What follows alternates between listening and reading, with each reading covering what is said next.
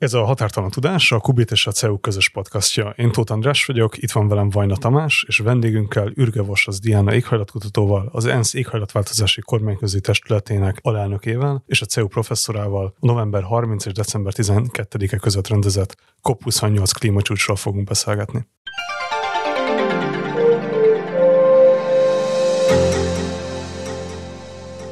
Ami ugye Dubajban zajlott, hogy milyen élményekkel tértél haza? Hát nagyon pozitívakkal ahhoz képest, hogy nagyon aggódtam, hogy kimenjek egyáltalán, sokáig hezitáltam, és igazából tényleg az utolsó pillanatban döntöttem, hogy na jó, akkor elmegyek, de azt gondolom, hogy fontos volt elmenni. És mi volt a dilemma? Hát sok, sok aggodalmam volt. Az egyik ugye az egész klímacsúcs, mint egy kialakult, ez egy iparág lett már, szóval egy egész ez üzletág, ahol ilyen, most egy ilyen több, több mint százezres tömeg, 130 ezeres tömeg van ott, ilyenkor iszonyan fölmennek a szállodárak, iszonyúan elképesztő árakat kérnek egy üveg vízért, vagy egy, vagy egy ételért. Szóval az, azért zavar, mert úgy érzem, hogy ha elmegyek, akkor ez hozzájárulok, és etettem ezt az iparágat, és ez azért rossz az iparág, mert azt gondolom, hogy nagyon részrehajló lesz az egész tárgyalássorozat, mert igazából csak azok tudnak elmenni, akik ezt meg tudják maguknak engedni, már pedig az egy nagyon vékony globális elit, tehát igazából olyan cégek vagy kormányokból is csak a, ugye a gazdagabbak, vagy akiket a szegények közül kiválasztanak a gazdagabbak, akik a gazdagabbak fizetik azokat. Mert vannak azért elég sokan, tehát tele vannak azért ilyen indián ruhában, meg, meg banánszoknyában rohangáló alakok ott körbe-körbe, minden, tehát van azért nagyon sokféle ember, de ezt azért mind, a nagyobb részét azért akkor a gazdagok jótékonyságából fizetik, akkor meg nyilván ők választják. Tehát ezt, ezt se szeretem. Ez az egyik. A másik nyilván azért a kibocsátás is, hogy oda repülni kell, és hogy megérje, de azt gondolom most már, hogy, hogy ennek ellenére megéri, annak ellenére, hogy, hogy sok gondom van, mostanra megértettem, hogy azt gondolom, hogy összességében pozitív a szaldó. A podcast felvételekor már jó pár nap eltelt a klímacsúcs végén elfogadott megállapodás óta. Hogy értékeled ezt a megállapodást? Illetve milyen cselekvés, milyen valódi dolgok következnek abból, amiben ezek az országok megállapodtak a foszilis tüzelőanyagokról történő átállásról? Hát ez jó kérdés, mert ugyanis azt kell tudni, hogy ez a megállapodás, ez, ez nem egy jogilag kötelező megállapodás, ráadásul ez csak a tárgyalások egyik ágának a záró dokumentuma volt, mondjuk egy fontos ágának, hiszen itt arról szólt ez a tárgyalási folyamat, hogy a Párizsi megállapodás, ami ugye 2015-ben kötődött, azzal kapcsolatban ez volt az első ilyen értékelés, hogy globális kiértékelés, hogy na hol állunk, mennyire sikerül egyrészt a párizsi globális célokat közelébe terelnünk az éghajlatot, ami ugye a globális célja a párizsi megállapodásnak az, hogy jóval két fokos melegedés alatt, ha lehet, akkor másfél fokos melegedésen tartsuk az éghajlatváltozást, hogy egyrészt ez irányba hogy megyünk, a másik pedig, hogy azokat a vállalásokat, amiket az országok tettek, amiket tudjuk azért, már előtte is tudtuk, hogy ezek, ezeket összeadjuk, akkor nincsenek köszönő viszonyban ezzel a globális ambícióval, de hogy egyáltalán ezeket is betartják-e. Tehát azért ezek nyilván fontos értékelés volt, és valamit, hogy mit kell tenni ahhoz, hogy, hogy közelebb jussunk.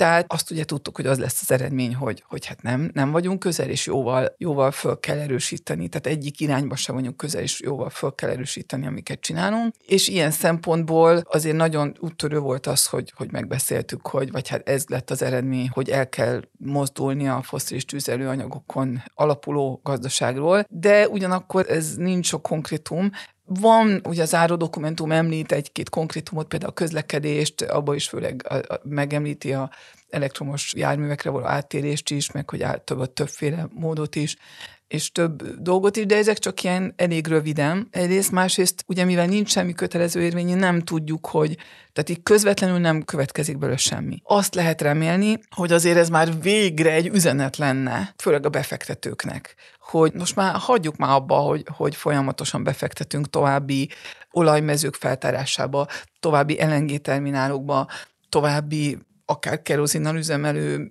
repülőgépekben, megint most olvastam, hogy megint nem tudom, melyik légitársaság, mindegy, mit 200 Airbus-t rendelt. Most ez így nyilván nem a légitársaságról van szó, de minden egyes ilyen újabb foszilis tüzelőanyagra épülő új beruházás növeli azt az iszonyatos mennyiségű, már most is befagyasztott befektetésre való kockázatot, ez a stranded assets, tehát ez a nem megtérülő beruházás, ez most az IPCC szerint 12 billió dollárnyi, csak ha egy két fokos célt akarunk megvalósítani. Ha másfél fokost, akkor jóval nagyobb. Tehát most is már annyi bukás van a gazdaságban, és, és azért ez senkinek nem jó.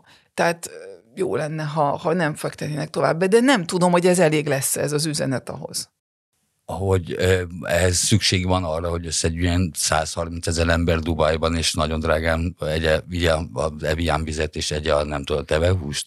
Szóval, hogy nem elég az, hogy az IPCC a szakértői testületekkel, a tudósokkal, éghajlatkutatókkal, tanulmányokkal, mérésekkel megalapozott jelentéseit elolvassák, és ezek legyenek az ajánlások alapjai.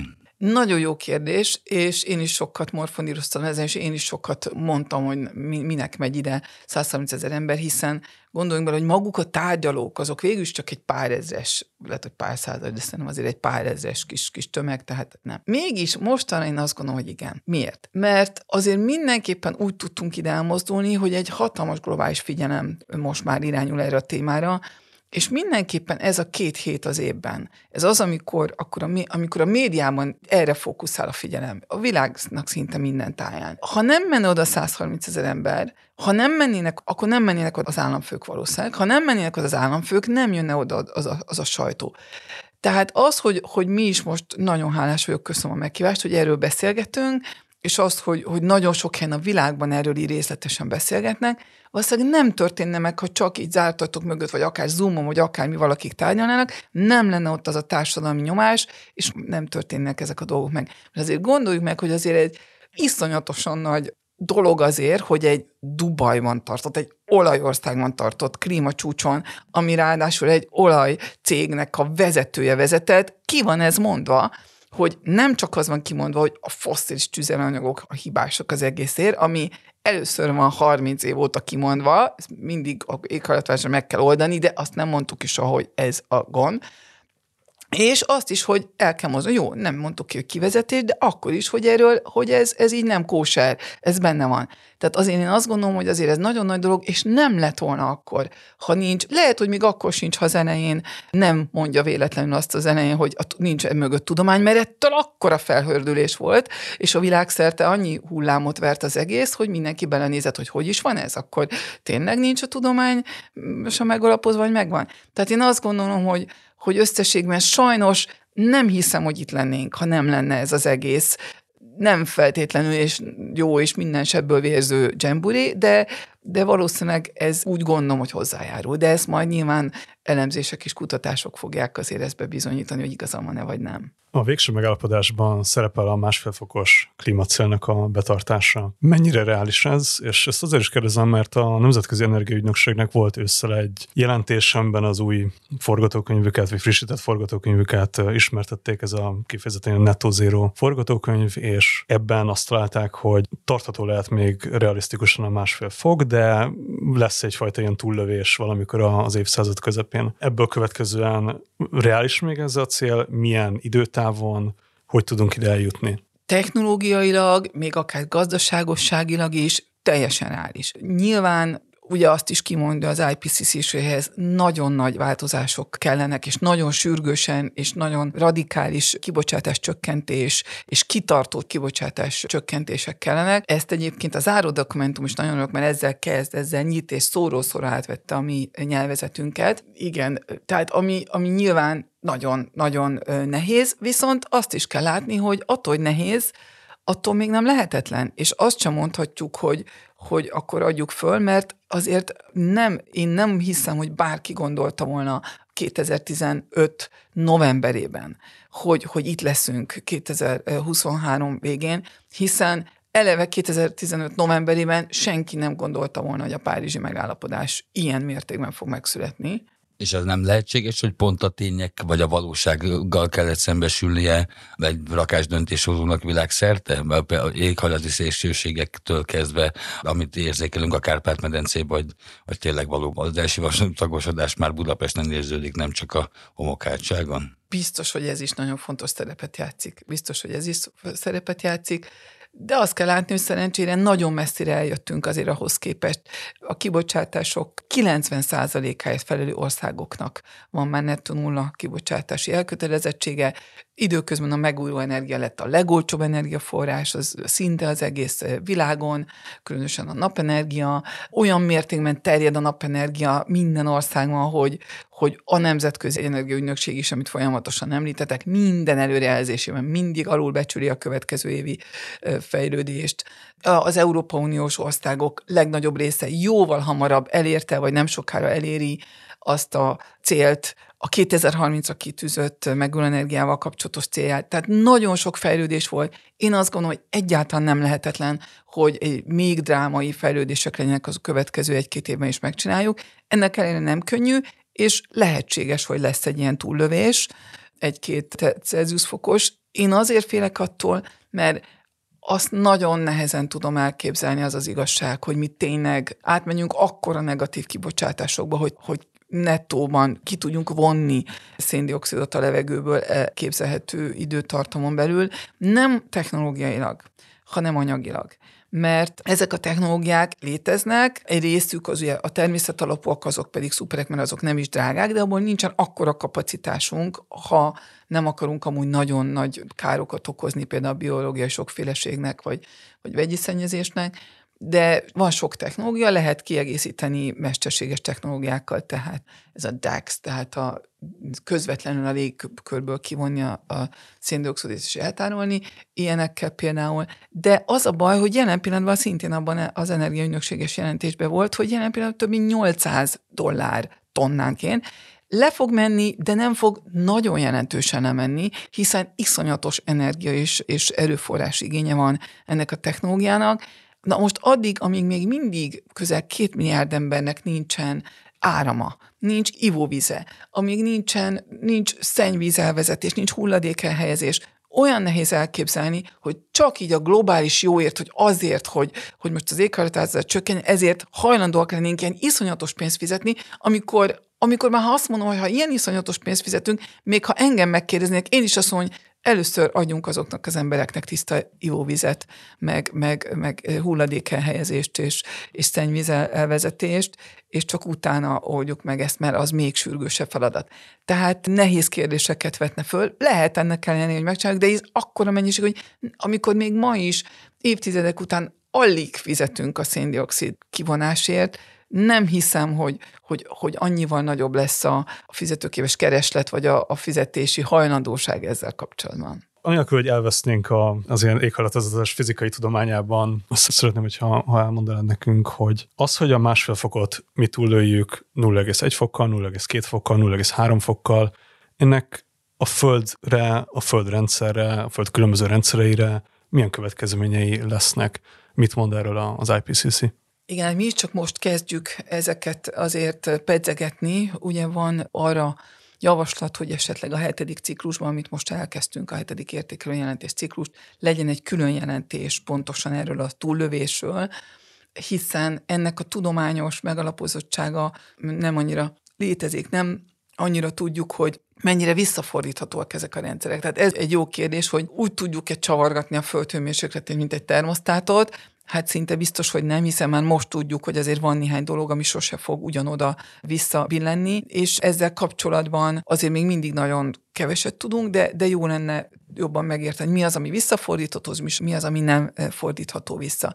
Nyilván az az két-három tized Celsius fok még nem jelent egy katasztrófát magát az éghajlatban, de minden egyes tized fok növeli a valószínűségét annak, hogy az egyik klíma billenőponton átbukunk, tehát ugye ezek a billenőpontok, ezek például mondjuk a grönlandi jégnek az összeomlása, az Antarktisz egy részének a jég összeomlása, például a golfáramlattal kapcsolatos áramlási rendszer, tehát az északi-atlanti átforduló bukóáramlásnak az összeomlása, és így tovább. Tehát ilyen billenőpontokon, hogy átbillenünk, egyre nagyobb a valószínűsége. Reméljük, hogy ez nem fog megtörténni, de azért jobb minél alacsonyabban tartani. A visszajövetelről azt tudjuk, hogy például olyanokat nem tudunk visszahozni. Ha kihalt egy faj, nem fog visszajönni. Azt is tudjuk, hogy a tengerszint emelkedés nem fog szintén visszamászni, Az amúgy is tudjuk, hogy a tengerszint még évszázadokig, sőt évezredekig fog még emelkedni, de nem mindegy, hogy mennyit, de az, az, az sem fog visszajönni, akkor az, az nyilván az, az a gyorsuló tengerszint emelkedés, az, az maximum később egy kicsit jobban visszalassul, de még továbbra is fog emelkedni. Olyanok, hogy például, ha esetleg az amazonaszi esőerdőrendszer, amennyi kiszárad belőle, az se fog valószínűleg már vissza esőerdősödni, és így tovább. Tehát vannak olyan rendszerek, amik nem nagyon fognak visszajönni, de nagyon reméljük, hogy az az egy-két tized Celsius fok nem fog túl sok ilyet beindítani. És akkor itt visszakanyarítanám oda, hogy a a klímacsúcson az, hogy az elmúlt hónapokban mi is arról írtunk, és az egész nemzetközi sajtó, hogy a havi hőmérséklet az nem július óta folyamatosan rekordokat döntött méghozzá ilyen 0,7 másfél fok között értékkel, tehát egy ilyen, ilyen nagyon nagy emelkedésről volt szó, és ezeknek nyilván az éghajlatkutatók elemzik, hogy milyen okokra vezethetők vissza a antropogén kibocsátás mellett, de hogy ez a, hogyan jelent meg a klímacsúcson, hogyha megjelent egyáltalán? Szóval, hogy a fűszoknyás delegációk sikítoztak-e, hogy elsüllyed a szigetük? Vagy, vagy ezt komolyan vette valamelyik sejk, amelyik éppen szponzorálta az adott fogadást aznap? Nem nagyon érzékeltem, hogy lett volna erről szó, de az is igaz, hogy nagyon rossz az információ áramlás, tehát ezt nagyon nehezen értem meg, hogy egy 21. században egy 130 ezer fős rendezvény évről évre elköveti azt a hibát, hogy nincs egy központi információforrás, hogy, hogy hol milyen esemény zajlik. Tehát az éghajlati keretegyezményen belüli tárgyalásokkal kapcsolatos eseményeket azokat lehet tudni, de az összes többit nem. De hát az, az megint az csak mondjuk a pár ezer embernek a, az esemény, mert csak azok mehetnek be, hála Istennek én is, de akkor is hihetetlen gazdagság van az egyéb eseményeknek és előadásoknak, és, és így tovább, mert mindenki közel akar férközni a tárgyalókhoz, és őket befolyásolni a legújabb tudományával, a legújabb eredményével, a legújabb technológiával, a legújabb projektjével. Rendkívül gazdag ezek az esemény sorozatok is valószínűleg volt néhány ezzel kapcsolatos előadás, vagy mini konferencia, és így tovább, de néha nagyon szomorú, hogy ezek üresen konganak, mert egyszerűen nem lehet ezekről tudni, hogy hol mi folyik. Persze mindenki próbálja eszementem posztolni, de ha most azt a posztot éppen csak tudom én, Budapest Hollandernő utcába olvassák, attól nem lesznek többen ott a nem tudom hányas épület, nem tudom hányas kis fülkémen, amit ráadásul olyan iszonyat nehéz volt minden megtalálni, mert az se volt nagyon szörnyű információrendszer volt.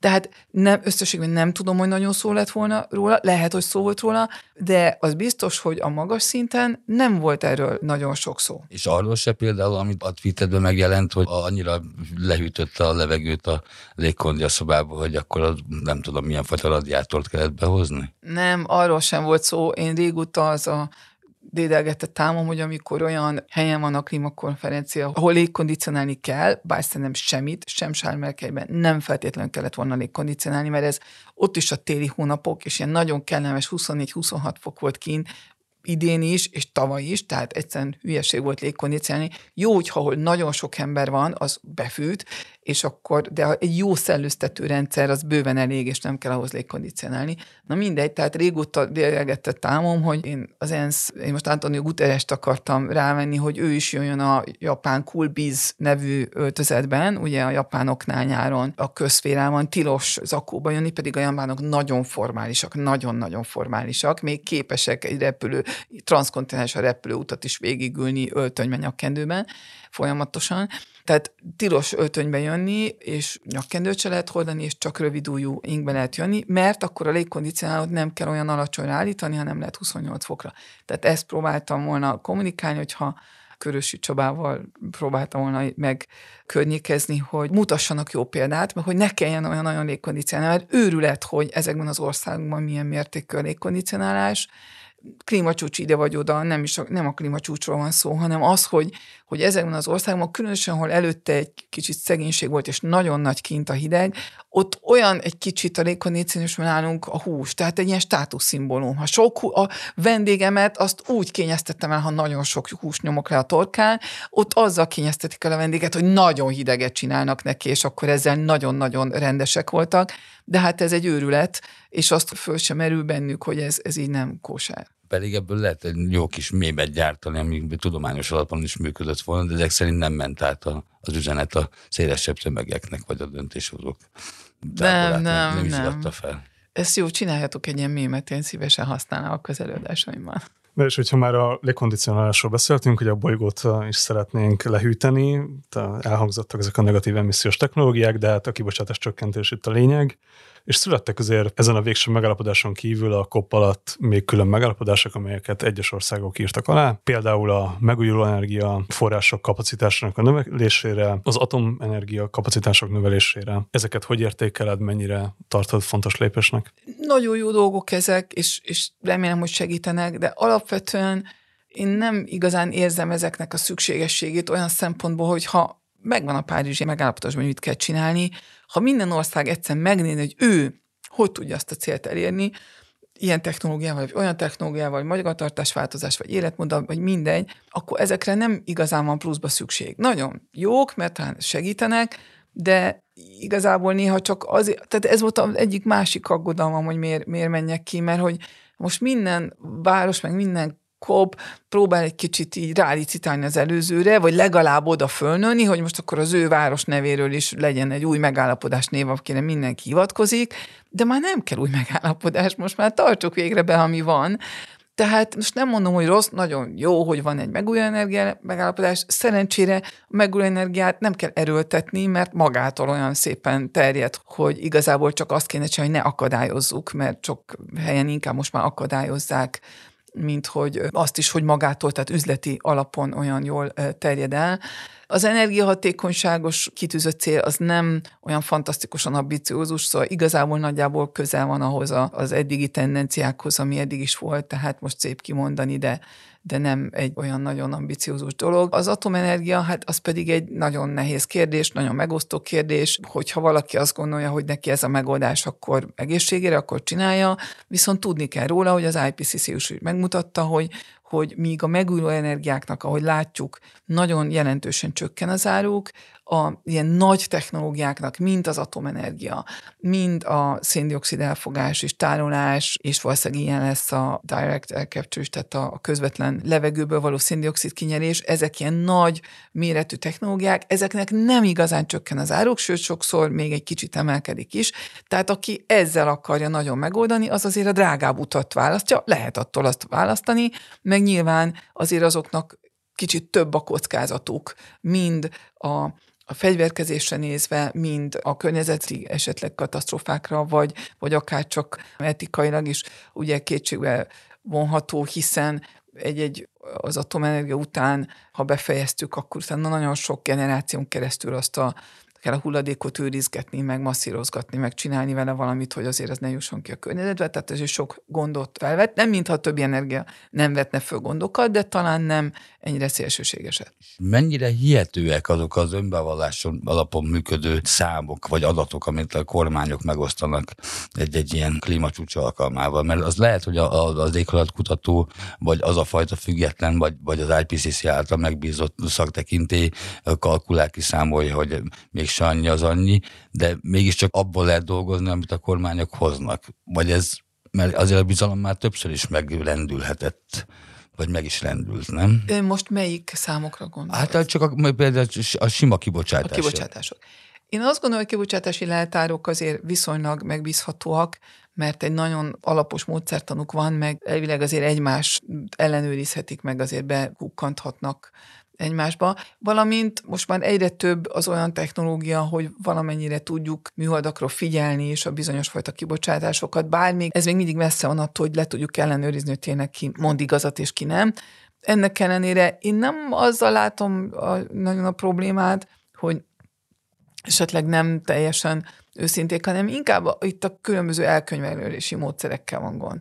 Tehát én azt gondolom, hogy még mindig, vagy attól félek, hogy még mindig azért nagyon sok ilyen dupla elkönyvelés van, meg olyanokat könyvelünk el, ami, ami nem igazán csökkentőt, vagy nem igazán addicionális.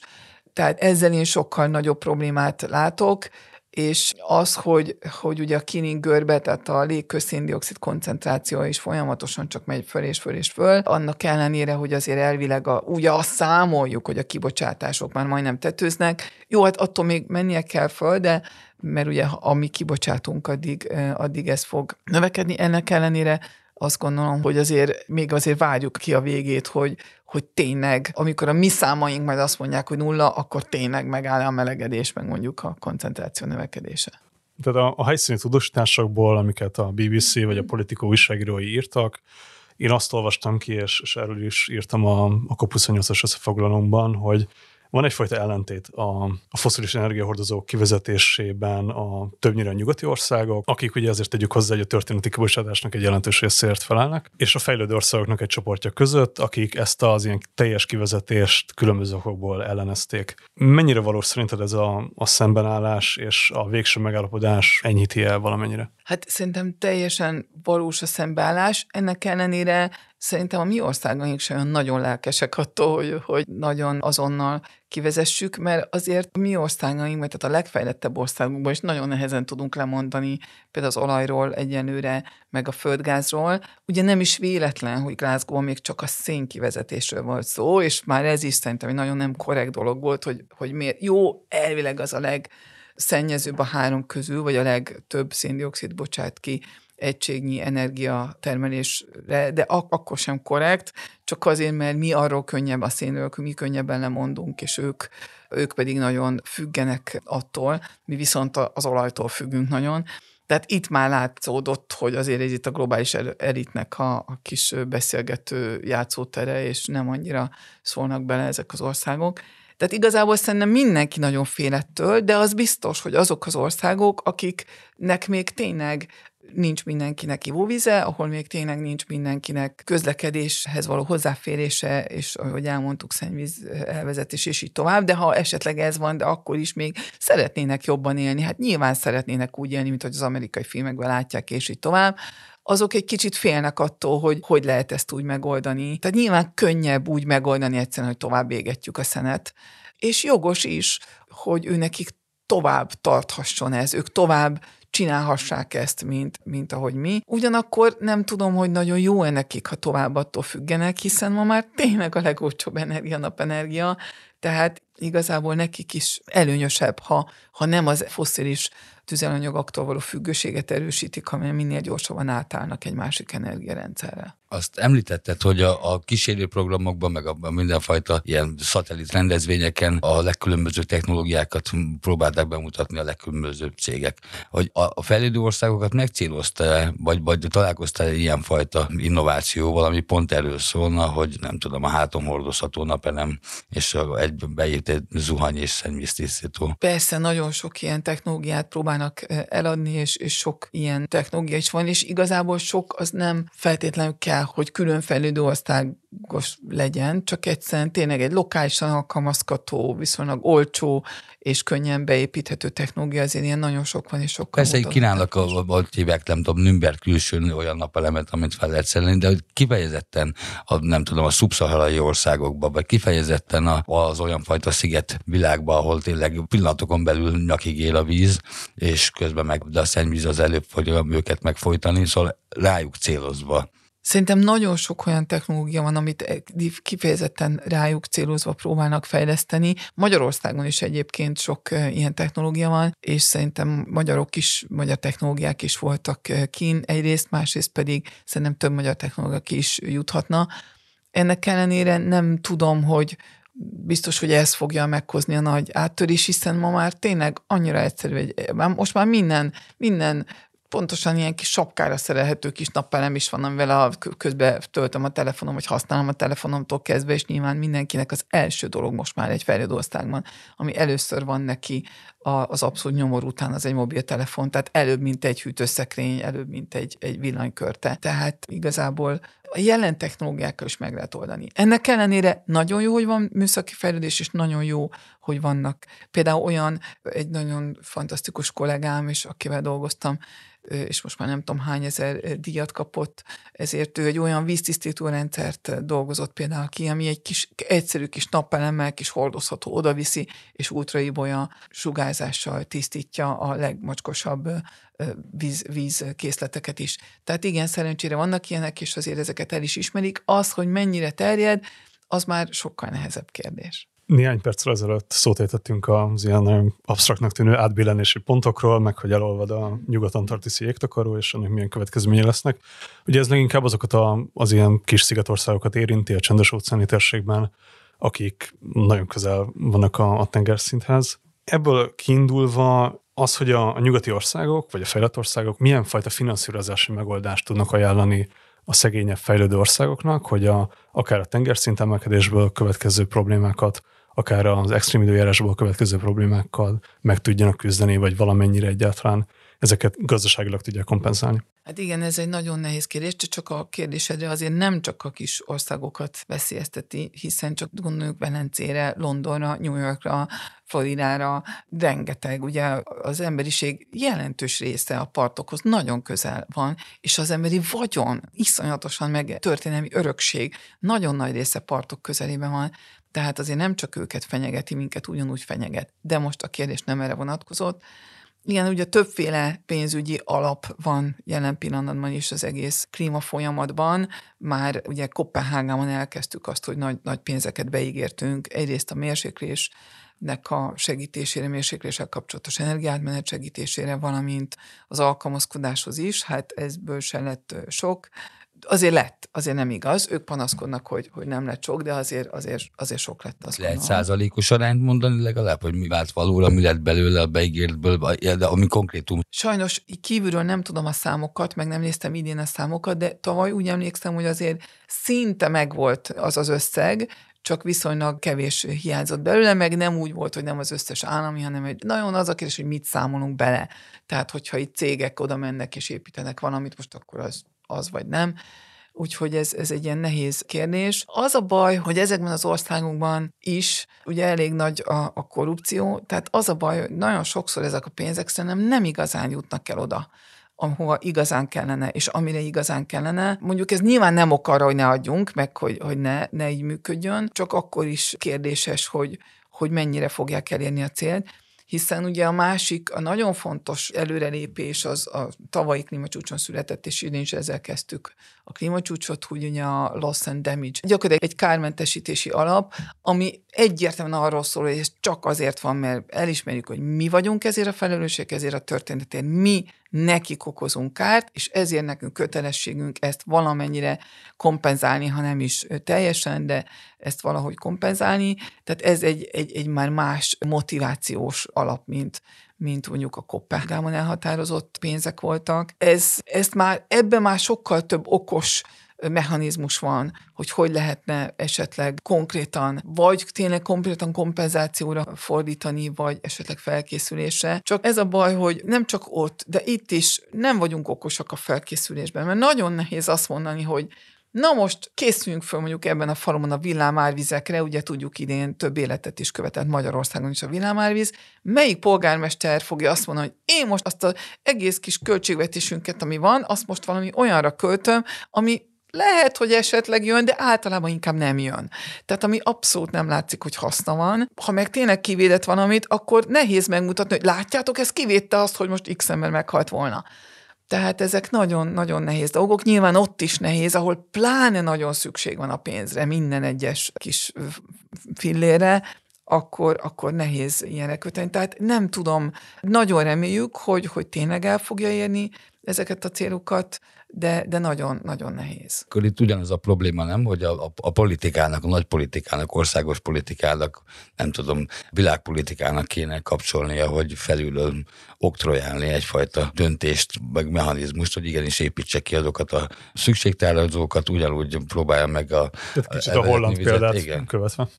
Igen, igen, valószínűleg az is segít. Mert itt visszatérünk arra a kérdésre, hogy ugye szó van mindig arról, hogy az a szegény kis állampolgár az szelektíven gyűlti a hulladékot, kimossa a nejlont hasonlókat, de vajon mennyit tehet azért a, a dologért, amire nem ő felelős? Vagy részben felelős? Vagy ebben mi van? Létezik például az IPCC erre nagyon jó, csak eh, nehogy a podcast végéig erről beszéljek, mert ez a kedvenc témám, és tényleg a legújabb jelentésünkben azt hiszem, hogy ezt nagyon átírtuk az erről való gondolkodást. Tehát egyrészt nagyon fontos az egyén szerepe, viszont, ahogy nagyon jól elmondtad, Egyrészt azt kell látni, hogy az emberiség nagy része tényleg nem sokat tud csinálni, mert az emberiség nagy része gyakorlatilag alig bocsát ki.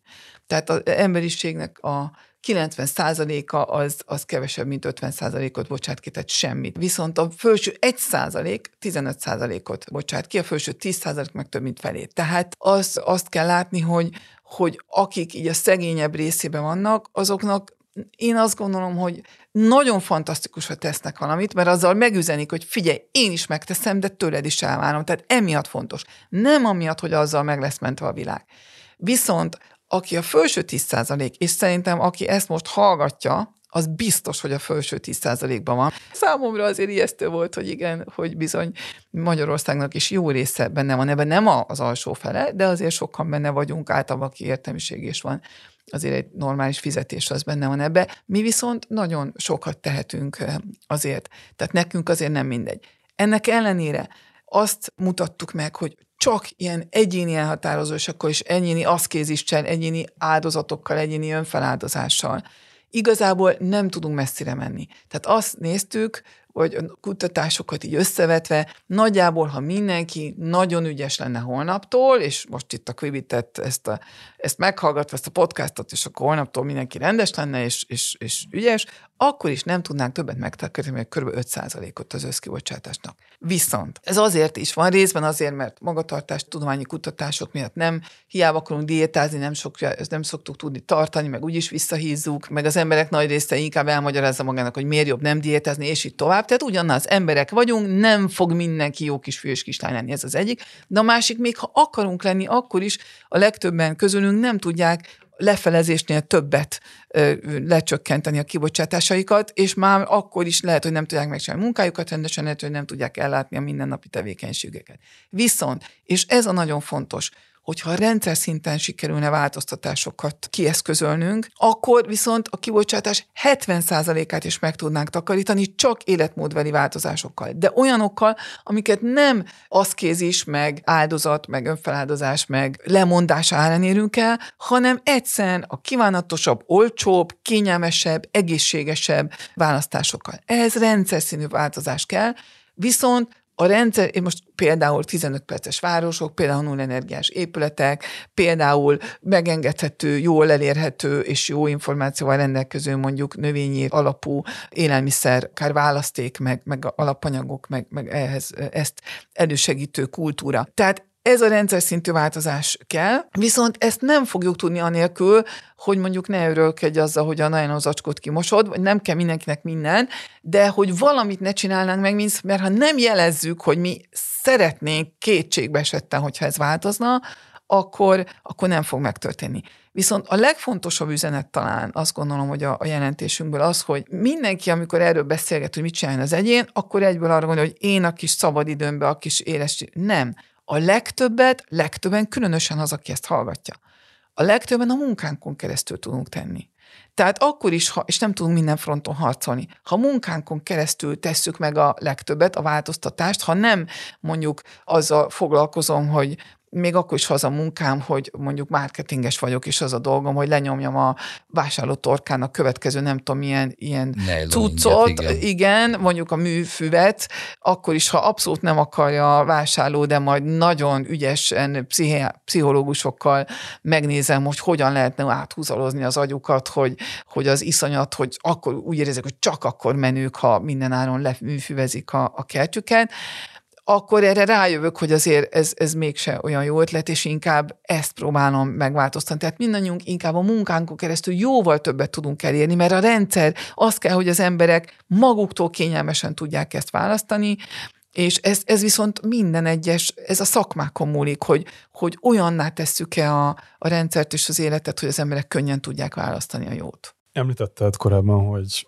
jobban állunk, mint ahogy néhány évvel ezelőtt. Mennyire fontos ezt hangsúlyozni, hogy sikerült már egyfajta haladást elérnünk, de tovább kell még mennünk ahhoz, hogy ezeket a, a klímacélokat elérjük? Egyrészt én nem azért kommunikálok valamit, mi, a, mi legyen a kommunikációs stratégia, hanem azért, mert ezek a tények, tehát én azt gondolom, hogy a tényeket általában fontos elmondani, de ennek egy nagyon jogos a kérdés, én azt gondolom, hogy fontos is, mert nagyon sokan meg vannak csömörölve, vagy nagyon sokan úgy érzek, és a magyar sajtóban is a, a, a magyar értelmiség, a vezető akadémikusaink, a vezető gondolkodóink, a vezető egyetemi emberek nagy része azt mondja, ah, már minden el van veszve vége a civilizációnak. Mindjárt, úgyis vége. Nagyon fontos megmutatni, hogy iszonyú sok változott azóta, amióta elhatároztuk, hogy ezt a dolgot megoldjuk, vagy, vagy amióta tényleg oda tettük magunkat, hogy lássák, hogy igenis a kezünkben van a kormány. Tehát nagyon fontos látni, hogy, hogy a jövő nem, nem azt kell kérdezni, jaj, mi lesz, az lesz, amit mi akarunk. És ha akarjuk, akkor meg tudjuk csinálni, és már elkezdtük akarni, és elkezdtük megcsinálni, csak még mindig nem elég. Jóval jobban kell akarni, és még többet kell csinálni, de igenis meg lehet csinálni, és nem fog belemen, tönkre menni a gazdaság, ezt is nagyon fontos hangsúlyozni, sőt, igazából tudjuk úgy csinálni, hogy, hogy igazából jobban élhessünk, és jobb legyen e, az élet. Tehát én, és, és ebből már most sok jó példa van, és igenis szerintem ez rettenetesen fontos hangsúlyozni, annak ellenére, hogy sajnos a sajtóban ez, ez nem annyira megy, és nem azért, mert ti gonoszak vagytok, hanem tudjuk a sajtó elméletből, hogy a negatív hírek azokat jobban rákattantanak, és jobban ö, megeszik, mint az, hogy ú, ez most sikerült. Igen, ha mind meghalunk, az kattintékonyabb, mint hogy minden rendben ezt csak csináljuk így tovább. Az mennyire segít, hogy az ifjabb generációk, például a Fridays for Future mozgalom a Grétával az élen nagyon radikálisan próbálnak kommunikálni, vagy ezt van-e bármilyen fajta párbeszéd, akár a CEUN a, a hallgatók között, szóval az ifjabb generációk, de bár az Andris is ide tartozik, én már nem annyira. Feltétlenül. Én azt gondolom, hogy nagyon sokat segít. Az, hogy mennyire van párbeszéd, nyilván ez az emberen is múlik. Azt gondolom, hogy nagyon sok azért a vezetőségből is nagyon szívből kiáll emellett, de nyilván a radikális mozgalmak mellett is, de nyilván nem teheti, mert hiszen érdekellentét, vagy, vagy hát nem, nem teheti meg. Az az érdekes, hogy ugye mi végeztünk kutatásokat, hihetetlen sokat számítottak ezek. Tehát nagyon szépen ki lehet mutatni, ahol, ha visszavezetjük azokat, ahol elkezdtek nulla, nulla kibocsátásos célokat bevezetni, azok honnan indultak. És szinte mindig onnan indultak, hogy először helyi mozgalmak, nagyon sokszor diák mozgalmak, de nem feltétlen diák, de általában ki mondjuk radikálisabb klímamozgalmak elkezdtek nyomást gyakorolni a helyi vezetőség, és amikor a helyi vezetőség kezdett először egy-egy önkormányzat vezetett be mondjuk csak az, hogy klímavészhelyzetet jelentett be, és akkor ebből egyre több volt, amikor már egyre több van, akkor esetleg országszinten is bejelentették, és akkor utána lett nulla kibocsátásos vállalás. Tehát rettenetesen sokat jelentenek ezek, és nagyon szerintem az az igazság, hogy annyira zseniálisak néhányan ezek közül, annak ellenére, hogy iszonyatos áldozat, ők tényleg hatalmas áldozatot válnak, például az Extension Rebellion, vagy a, az XR, vagy a, vagy a Just Stop Oil, zseniális a módszere. Szóval először én is, úr tehát azért ez tényleg nem szabad, mégis hogy gondolják, hogy a művészet, hát, hát, hát és akkor így csak meg voltam hívva egy tévé vitára ezzel kapcsolatban, nyilván az volt a cél, hogy jól leszídjuk, hogy milyen borzasztó, és akkor ennek kapcsolatban elkezdtem utána nézni, és, és aztán rájöttem, hogy hát egyrészt ugye csak ha az ember után nézek a rájön, hogy itt semmi nem sérült, tehát itt, a, itt az üveglet lemos, le paradicsom levezve, ami egy óra múlva kinyílt ugyanúgy a kiállítás, amit már nem, ez megint erről nem szól a fáma, csak arról, de nem is baj, mert nekik ők pont ez a céljuk. És annak ellenére, hogy nagyon nagy ellenszenvet vált ki a társadalomból, de ők bevállalják ezt, hogy, hogy őket most utálják itt e, össztársadalmi szinten, viszont emiatt elkezdtek róla beszélni. Nem baj, ha negatív, sokszor a negatív hír a sokkal nagyobb vitákat kéne. Végül is ennek köszönhető volt, hogy az az, az, az egy kis, vagy az a két kicsi lány, aki fogta magát és leöntötte azt a vángok képet, az még Magyarországon az állami tévében is egy egyórás vitát indukált végül is, vagy kiharcolt. Ennek igen. kiprovokált, pontosan ez a jó szó, köszönöm, kiprovokált, és ennek, ennek kapcsán sikerült elmondom egy csomó olyan nagyon fontos ezzel kapcsolatos dolgot, és lássuk be, Ezután nem sokkal Skóciában be is jelentették, hogy nem fognak többet olaj- és gázmező feltárásokat bevezetni. Ez feltételezi azt, hogy egy, egy rendszer vagy egy, egy, egy, egy állam rezon demokratikus alapon működik. És mi a helyzet olyan diktatúrákkal, vagy féldiktatúrákkal, mint amilyen Duba is volt, vagy ha már keretes szerkezet, hogy ez, ez felismeri egy felvilágosult monarha, hogy, hogy ez, ez a jövő? Vagy nem, hát ott sajnos hiányoznak ezek a mechanizmusok, nem is véletlenül kevésbé működik ez, ez a mechanizmus, de az Egyesült Királyságban is ugye azóta már szinte betiltották, gyakorlatilag lehetetlené tették ezeket a polgári engedetlenségen alapuló mozgalmakat, tehát sajnos azért mindenütt a világban látjuk, hogy ezeknek nyírbálják a szárnyait, és egyre nagyobb áldozatokat vállal az, aki ezt megmeri csinálni, mert ugye egyre többen vannak börtönben, most is végigjárt a hírt a sajtóban egy-két hete, hogy hat hónapra bebörtönöztek egy családapát, mert nem tudom, valamilyen tüntetésen vett részt. Tehát igen, sajnos ezt, ezt egyre nyomban nyilválják, kár, mert nagyon sokat értek el, de az biztos, hogy, hogy, hogy egyre kevesebbet tudnak sajnos. Tekintsünk így végezetül egy picit előre. Általában a kibocsátás forgatókönyvek 2100-ig számolnak, tengerszint emelkedéssel meg ilyen 2300-ig is el lehet jutni, de csak mondjuk 2030-ig. Hova kell eljutnunk 2030-ra, hogy reális legyen 2050-re a nettó zero forgatókönyv? Hát igen, ugye azt mondtuk még a, a másfél fokos különjelentésünkben, az IPCC különjelentésünkben, hogy le kéne felezni a kibocsátásokat 2030-ig. Na most az a baj, hogy mivel azóta inkább növek, növekedtek a kibocsátások, mint tetőztek, tehát itt most már ahhoz, hogy tényleg megtartsuk, valószínűleg több, mint felezni kéne, de hát minden arról szól, hogy, hogy ugye végül is a görbe alatti terület az, ami eh, számít, tehát ha, ha aztán nagyon gyorsan lezuhanunk, akkor, akkor, akkor lehet még kompenzálni, de hát én azt gondolom, hogy egyszerűen ahelyett, hogy nagyon csak számokat dobálunk, most nem, nem mi, hanem úgy általánosságban szerintem nem azon kell leragadni most 43 vagy 42 és fél, hanem, ami ugye Dubajban azért, azért sok szó volt erről, hanem egyszerűen minél hamarabb vezessük ki, és próbáljunk leszokni a foszilis tüzelőanyagokról, de ez nem lesz elég önmagában. Nagyon fontos az is, hogy az energia igényeket tartsuk kordában. És ez sajnos, ez egyáltalán nem jön elő a klimatárgyalásokon, most már szerint a hatékonyság ugye eléjön, de ez nem elég, mert ugye azt látjuk folyamatosan, hiába terjed a megújuló energia nagyon erősen, az energiaigények még jobban nőnek, mint amennyire az energia, megújuló energia tud terjedni. Tehát ahhoz, hogy tényleg megoldja, a meg, meg tudja oldani a megújuló energia, vagy akár most mondhatjuk az atomot is, hogy ezek meg tudják oldani a problémát, ahhoz az energiaigényeket is kordában kell tartani. Most ez nem azt jelenti, hogy akkor mindenkinek le kell oltani a villanyt, és le kell kapcsolni a fűtést, és menjünk vissza a sötét hideg barlangokba, hiszen ugye már utaltunk rá, hogy, hogy nagyon sok olyan megoldás van, hogy igazából jobban tudunk élni kevesebből.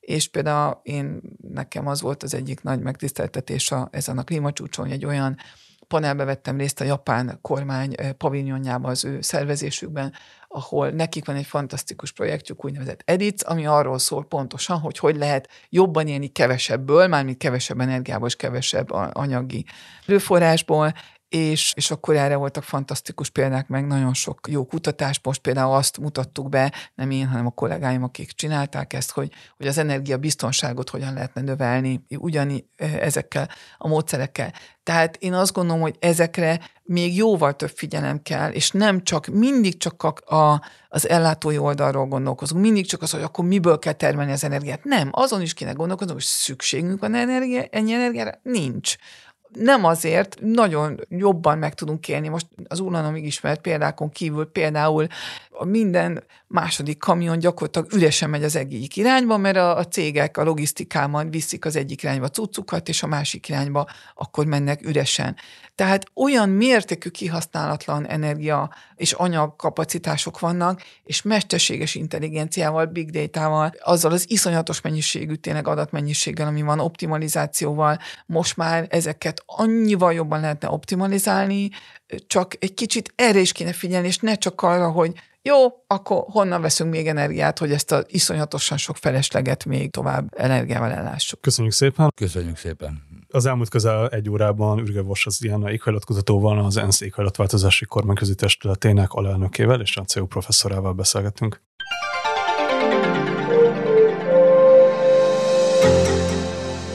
Köszönjük, hogy velünk tartottatok, ez volt a Kubit és a CEU közös podcastje, a Határtalan Tudás.